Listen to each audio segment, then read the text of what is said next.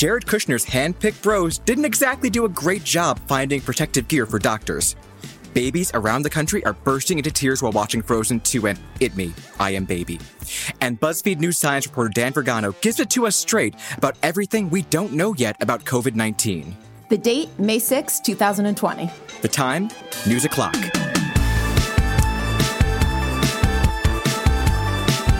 Hello, friends. I'm Hayes Brown. And I'm Casey Rackham. Welcome to News O'Clock. Hayes, before we go any further, I need to talk to you about The Voice and what I just witnessed. I not exactly how I expected to kick things off today, but I'm all ears. Continue. First of all, just know that I'm fascinated by The Voice and how America uh, is connected to it. And we could talk about later how the, in 2016 I knew Trump was going to win because of how voting was going on The Voice. But anyway, that's some straight up I, octopus predicting the World Cup shit right there. So I'm fascinated, but continue. anyway, I was watching The Voice last night, and there, and I was wondering what they were going to do because they were delaying it, and they're finally at the live portion where, and I was like, what are they going to do for the live? They usually have a crowd, like blah blah blah. Anyways watch it on Monday night. And then last night they showed us how they set everything up. And basically, they sent packages to every single contestant full of mics, lighting, instructions, like recording stuff. And then they also sent it to the coaches, which is like Blake Shelton and Nick Jonas. And it was just wild and crazy to watch all of these performances like in their living rooms. And they tried to give like Photoshop like backdrops onto it so it seemed less wild than it is but it was truly an, an, an insane experience. And then they got the results live with their families where they're quarantining in their homes just standing there. And there was that awkward delay that everyone is used to on like zoom and stuff like that. It was a oh, truly oh, surreal experience. That's kind of reminds me of like the like the NBA or the NFL draft, or like when they're picking mm. the teams that go to the playoffs or the the uh, uh, NCAA tournament. I kind of do love that idea though of them just being huddled up with their families, like holding hands and everyone going freaking nuts when the results come yes. in. Or if it sucks, at least instead of having like your mom maybe in the audience with you, you got everyone around you. So the weight is lessened. It really was. It was a very like it was a very supportive situation. Although I will say like one person had like 15 people surrounding them and I'm like, tell me more about how you're yeah, social wait, distancing. do you have 15 people in your house? that doesn't sound good in any case. Oh, who knows? All right. It is time for today's Corona update. Here are the three things you need to know about. Number one, the White House task force on coronavirus might or might not be wrapping up in the near future, even as the outbreak continues to spread. So here's what happened. Vice President Mike Pence told reporters yesterday that the task force was looking at shuttering by Memorial Day, so end of the month. Right now, the task force includes medical experts like Dr. Fauci and Dr. Deborah Birx, but also has members like the National Security Advisor, the head of the FDA, the Treasury Secretary, and the White House Economic Advisor. But of course, as ever, a tweet threw everything into chaos. Trump tweeted out this morning that despite what Pence just said, the task force won't actually end but will continue indefinitely while also working on vaccines and figuring out how to reopen the economy. Trump later added that I thought we could wind it down sooner, but I had no idea how popular the task force is until actually yesterday when I started talking about winding down. It is appreciated by the public. Number two, even though you'd think a health crisis would be good for business, U.S. hospitals are set to lose billions from the pandemic. The American Hospital Association said in a report on Monday that hospitals and health systems will lose an estimated $202 billion between January and June and employment declined in the field by 43,000 jobs during just February and March, according to the Bureau of Labor Statistics. That includes job losses in dentist offices and physicians, 17,000, 12,000 losses, respectively. John Hopkins found something similar that sustained decreases in how many people are actually coming into these health centers is really making things worse. So, as people are choosing to hold off on treatment, hospitals are losing more money, which will then potentially cost all of us later when folks have to get those treatments that are currently on pause taken care of. I mean, it like sucks that this is the situation that's happening, that they're losing, I mean, this mass amount of money, but it does make sense. I think some people's surgeries are deemed elective, so they can't go in and get them. And then other people who maybe do want to go in for those elective surgeries don't want to be in a space that's so filled with the virus, you know? I mean, it's a scary time for everyone. Right, exactly. And you know what? If you have like a slight hurt in your leg and you don't want to risk going into the hospital, that could wind up being much worse later. So, uh, uh, is what I have to say to that. Uh, all right. Number three, Trump's son in law turned senior White House advisor Jared Kushner hired a bunch of 20 somethings to help source critical protective gear for doctors, and um, it went about as well as you'd expect. The New York Times published a massive story yesterday diving into Kushner's efforts, finding that offers of help went heard not by seasoned professionals, but by about a dozen volunteers who Kushner himself tapped. They were meant to sift through leads and pass on only the most promising to FEMA, but more often than not, they wound up just listening to demands from Trump donors and others who have the president's ear. Things were bad enough that one volunteer wound up writing a whistleblower's report and sending it to the House of Representatives. Okay, Hayes, the only thing I could think about the entire time you were talking was how this sounds is if Jared Kushner hired someone like Jean-Ralphio from Parks and Recreation to do his bidding. And of course it would end up like this. Of course nothing was done correctly. I can see it so clearly right now. Yellow, yellow, Jean-Ralphio here, taking all of your COVID needs. We've got the pandemic masks. Uh, it's it's pretty much exactly the way it went down, according to the New York Times. They just probably couldn't print that easily. All right, it's time for today's good news, bad news. This is where I bring you some of the most awe and some of the most big yikes stories from around the internet. Good news Miley Cyrus straight up said what we've all known Celebrities are not going through this crisis the same way the rest of us are. I mean, duh. We've already seen that from their homes in the background of their Instagram lives. Anyways, Miley brought up that celebrities are living differently through this crisis during an interview with the Wall Street Journal about the Instagram live show she started called Bright Minded. Apparently, some celebs she's DM'd to come on have ignored her, which Miley says she gets. She said, I'm sure some people I was reaching out to felt the same way I do, which is that my experience is so rare, it almost doesn't feel right to talk about. This isn't COVID 19, what I'm experiencing. My life has been pushed pause on, but really, I have no idea what this pandemic is like. Which, yes, true. There's at least one way that Miley's experience is relatable, though. I have not gotten out of these sweatpants uh, for about five days, and I have no plans on doing it anytime soon. I I 100% relate to that. I have like two pairs of sweatpants that I just rotate in and out, in and out. I my like home shorts I are going to be completely threadbare by the time we get out of here. I put on the hard pants, do the work of the podcast because it makes me feel more focused. But yeah, I live in like one outfit otherwise, and I can't wait for the ceremonial burning of all of our quarantine clothes when this ends. Forget bra burning, it's sweatpant burning. Um, okay, so bad news for parents who just wanted to put on a Disney movie to distract their kids. It turns out babies can't stop crying when watching Frozen 2. One TikTok user first noticed that his baby would start crying during a part of the song Into the Unknown.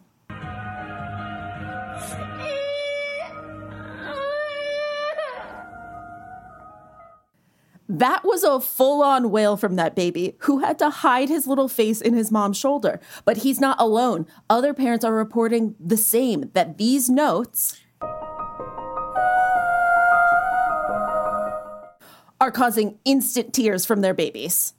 A bunch of commenters on TikTok were sure that this was a sign that babies are super empathetic and could tell that the song is sad. I don't know how I feel about that, to be honest. Like, yeah, I get that these babies are clearly triggered by something, but I don't think it's like, oh, this minor key makes me feel these sad baby feelings.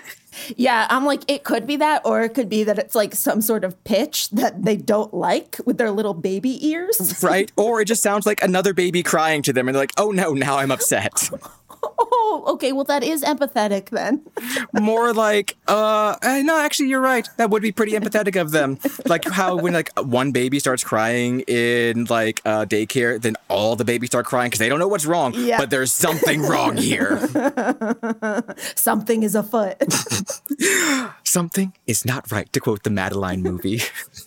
All right, it's time for a quick break. When we come back, I'm going to be talking with Dan Vergano, who's here to tell us some science. Be right back.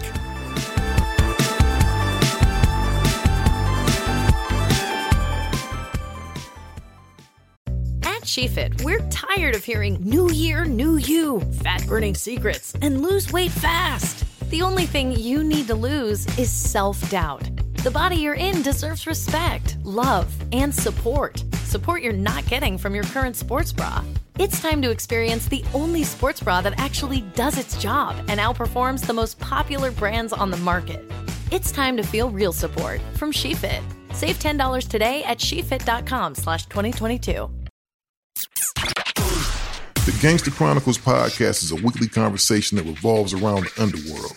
From criminals and entertainers to victims of crime and law enforcement, we cover all facets of the game. Gangster Chronicles podcast doesn't glorify or promote illicit activities we just discuss the ramifications and repercussions of these activities because, after all, if you play gangster games, you are ultimately rewarded with gangster prizes.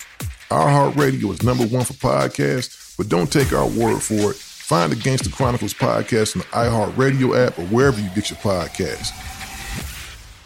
Hi, I'm Robert Sex Reese, host of the Dr. Sex Reese Show. And every episode, I listen to people talk about their sex and intimacy issues, and yes, I despise every minute of it. I Yeah. mean, she she made mistakes too, right? That's I mean, true. She, did kill everyone at her wedding. But hell is real. We're all trapped here, and there's nothing any of us can do about it. So join me, won't you? Listen to the Dr. Sex Reese Show every Tuesday on the iHeartRadio app, Apple Podcast, or wherever you get your podcasts. Welcome back. It's time for Say More. We're asking a lot of scientists these days as we struggle to figure out anything from how COVID 19 is spreading to how to treat it to who it's even infecting. And keeping track of what we know and what's out of date can be daunting. Luckily, we have BuzzFeed News science reporter Dan Vergano with us today to help us out. Hello, Dan. Hi, Hayes. How are you doing? Oh, you know, surviving, thankfully.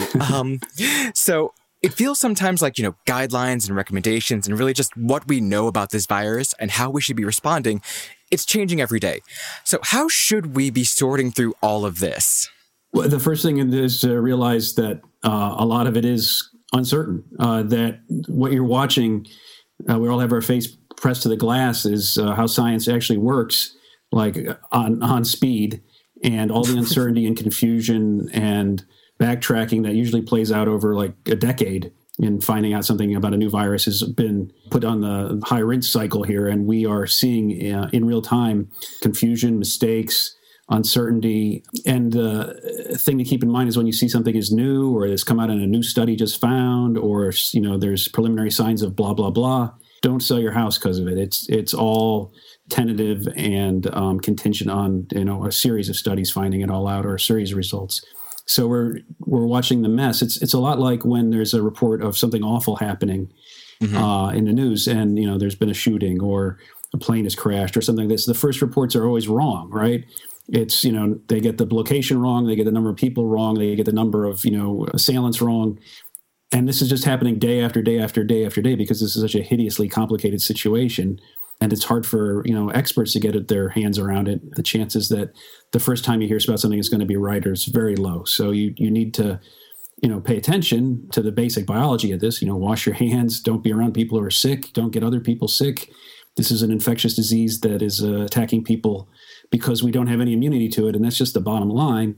But if you hear about a miracle cure or a shocking finding then just realize that it needs to be checked out pretty carefully Yeah, just hit pause on that. So, right now, though, we are seeing, speaking of miracle cures, we're seeing labs around the world really just pushing themselves harder and harder to try and find a vaccine for coronavirus. We've heard a bunch of different estimates for when one might actually be available to the public. What's the latest on that? Well, there's some hopes that if we start actually building factories now to make stuff, even if we know it's not going to work, Bill Gates has talked about building seven factories, and maybe two of them will actually be a winner in terms of the, the vaccine model they go after. You could have a vaccine in about a year, which would be a miracle, that would be enough of this stuff to start giving it to healthcare providers and the most high at risk people, the elderly and people with uh, illnesses that make them more likely to die if they get this. Uh, that's not going to be for everybody. There's you know 320 million people in this country, and hopefully uh, not all of them will have gotten the disease by then. You're talking about tens of millions of people needing a vaccine, and then billions of people worldwide. So it's going to be at best, uh, if that works out, that's a real gamble. There's no guarantees of it. Vaccines go bad all the time. We've seen this with HIV Right. for decades. Um, then it's a year. Otherwise, people like Tony Fauci was talking about 18 months. Other people have talked about two years. Some people have looked at what you need to scale it up widely. We're talking, you know, more years. The hope is that we're gambling and that this is a virus that's amenable to vaccines. There's again some early studies, but take that for what it's worth. suggesting that might be the case. But, you know, any sooner than that, very hard to see over the last like few months, we've seen so many weird symptoms pop up related to COVID 19 in a way that we don't really see with other diseases. What should we make of that? There's all kinds of ways to answer that. Uh, nobody knows for sure, is the first thing to say. The possibilities include the fact that this is a brand new disease hitting the uh, a naive human immune system. So it's exploiting all these weaknesses that individuals have in their own you know system that wouldn't have been tweaked for a mm. disease that they had some immunity to your rhinoviruses and the more common coronaviruses it might be that we just aren't looking close enough. Maybe all kinds of viruses do all kinds of weird stuff like this all the time but you have the entire medical enterprise now looking very carefully at these people trying to find any weird thing to find out as much as they can about it. The main thing is people have this idea that we understand a hell of a lot about all these other diseases, but we don't. I mean, we don't really mm-hmm. take this hard a look at them. You know, it might be that measles does all kinds of crazy stuff, mm. but you know, it's not really ethical to give people measles and then see what happens to them. and so, it's only here where we're having this hard look at a, a terrible disease that we're we're observing these kind of things. But that's that's all speculative, so we don't know. You and Kadia Goba wrote a story recently that highlighted just how disparate the effects of COVID 19 have been on the black community versus everyone else in America. And, you know, what with the Tuskegee Airmen situation of the past in like older people's minds and the way that everything is set up in the US. I'm going to go out on a limb and say structural racism plays a pretty big role in that like uh, gap of how this is affecting black Americans versus the rest of the country. Right. This disease is an x ray or a, a, way to rip the mask off of all the inequities in American life. I mean, clearly you have people in, you know, these meatpacking factories getting sick. You know, what's that about? Here you have black Americans are overwhelmingly, you know, the poor ones stuck in these jobs where they have this contact to the public that puts them at risk. And so we're seeing this in cases, but there's also this the structural racism, you know, the that we're seeing where they don't get as good health care. They don't have as good health care conditions to start with. Uh, there is mistrust of medicine in the community dating to things like you mentioned the Tuskegee experiments on sharecroppers and even going back further than that you know the the antebellum era of you know mistreatment and hell you couldn't get treated at some hospitals in uh, the American South you know or elsewhere in the U.S. not just the South to pick on them if you were black for a long time so mm-hmm. you know all those things add up to a hell of a worse situation. It's bad all the time, of course, but it just puts these people more at risk. And so the effect is, yeah, we're seeing in, in some places they're getting hit really hard. Okay, I'm going to go for a Hail Mary here and try and get something positive out of this. Dan, please, what is the most positive thing you have heard recently related to ending this pandemic? the most positive thing, and it can't be said enough, is that most people realize how serious this. Mm-hmm. Something like 80% of the population, if you believe the polls, gets it. You know, so we're really like yelling at the the 20% of the population that somehow doesn't take this seriously. Most people understand that very well, take this seriously, and have, have come together. I mean, everywhere you see people helping each other out, which is a, a great thing. It's it's um, the fact that you know the American people are so divided have for the most part like understood this and taken to heart it speaks really well of the of the country the problem of course is the same old thing as always with America that until something terrible happens to, to you, you a lot of people just don't seem to care and so that's what we're going to see looking ahead Ah, you were so close to ending that on a positive note, I'm but sorry. you took I, it. I don't do then you happy, took it to you know? you know, do this for three months, seven days a week, and you Dude, know, see how I get you it. were. But it, it is beautiful to see how Americans have come together and how many of them do get this. You know, it's underneath it all, the, the country really does understand what's going on, I think. So, speaking of seven days, we've been asking people this week, given that Mother's Day is this coming weekend, and given that, you know, most of us are still in lockdown around the country, how are you planning on spending that?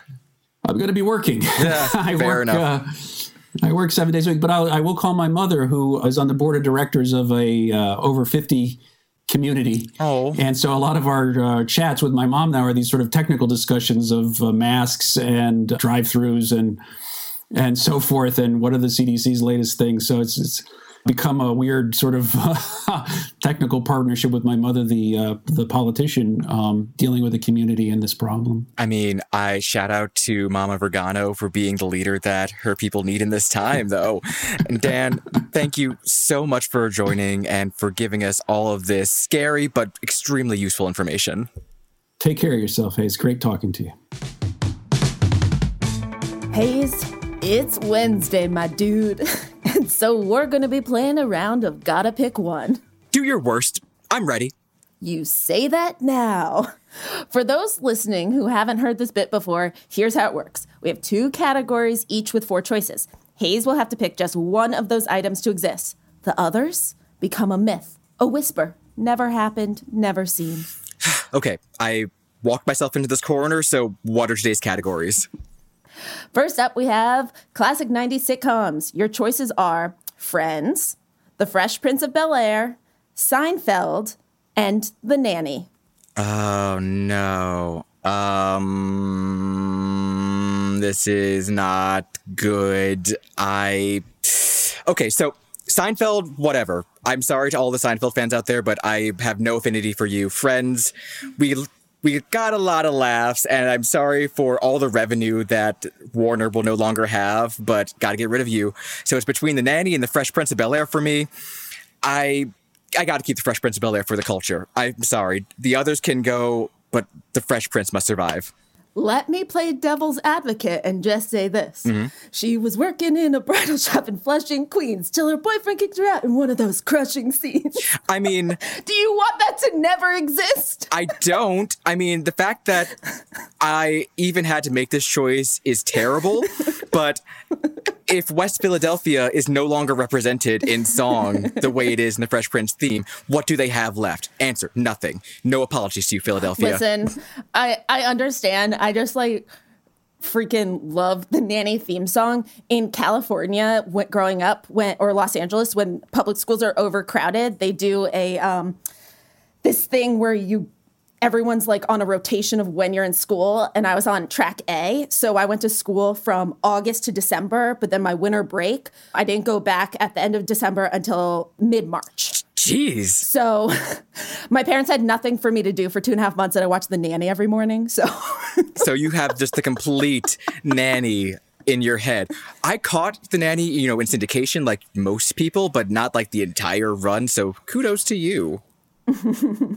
Okay, second topic, which is sure to be harder reality TV shows. Your choices are Vanderpump Rules, Survivor, American Idol, The Bachelor, The Bachelorette.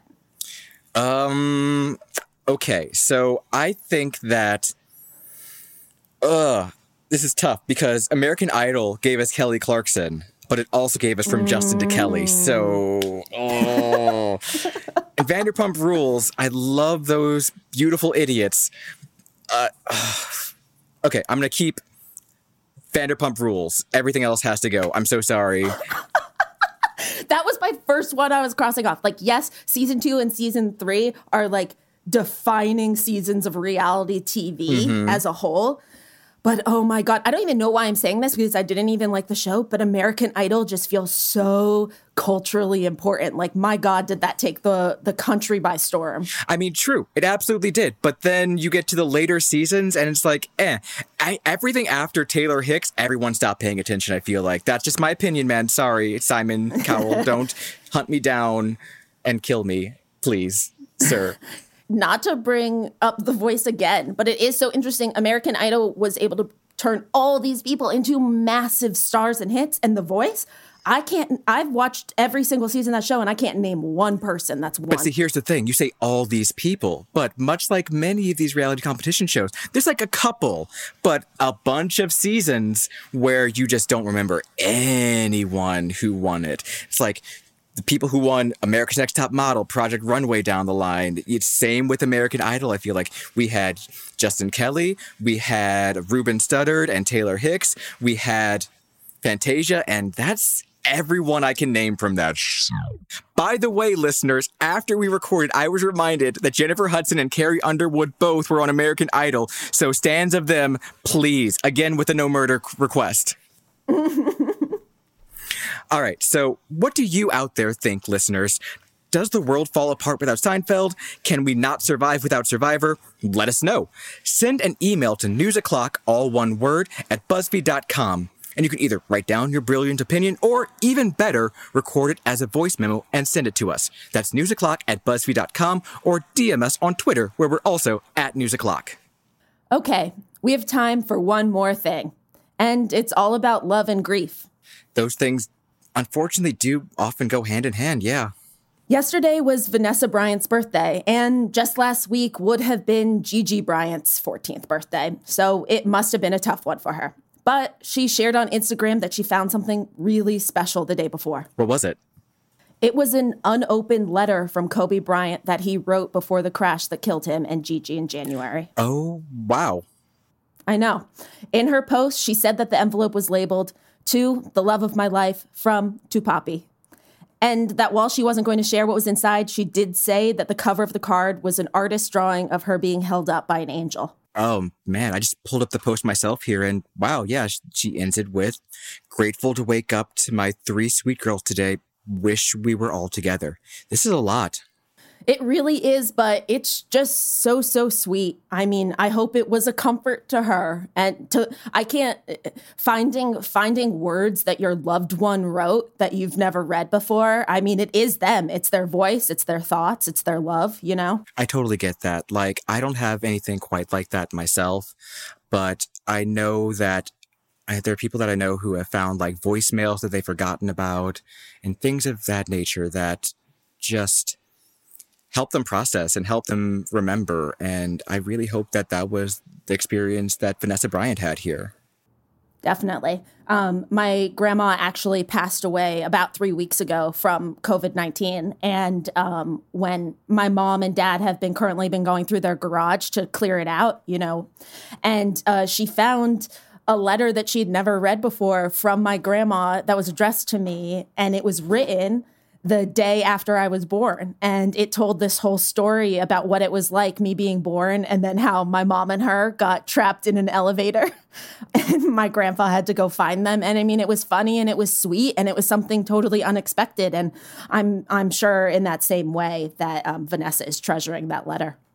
I mean, and I'm just like so happy seeing via social media the support that she's gotten from friends and loved ones. I mean, and fans alike. I mean, Kobe Bryant is Kobe Bryant, and she's definitely has the world's support and love. Right. And like she said, she's got her three little girls to wake up to. So happy birthday, Vanessa. That's it for today. Meet you back here tomorrow to talk to BuzzFeed Books editor Arianna Rebolini about this month's BuzzFeed Book Club pick, Chosen Ones by Veronica Roth. And remember, you can close Facebook and Twitter.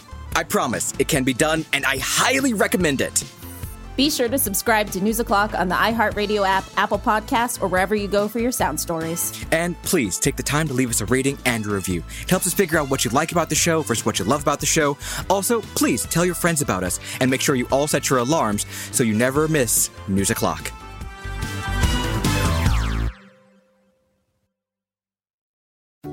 Grows in the forest? Our imagination and our family bonds. The forest is closer than you think. Find a forest near you at discovertheforest.org. Brought to you by the United States Forest Service and the Ad Council. From Cavalry Audio comes the new true crime podcast, The Shadow Girls.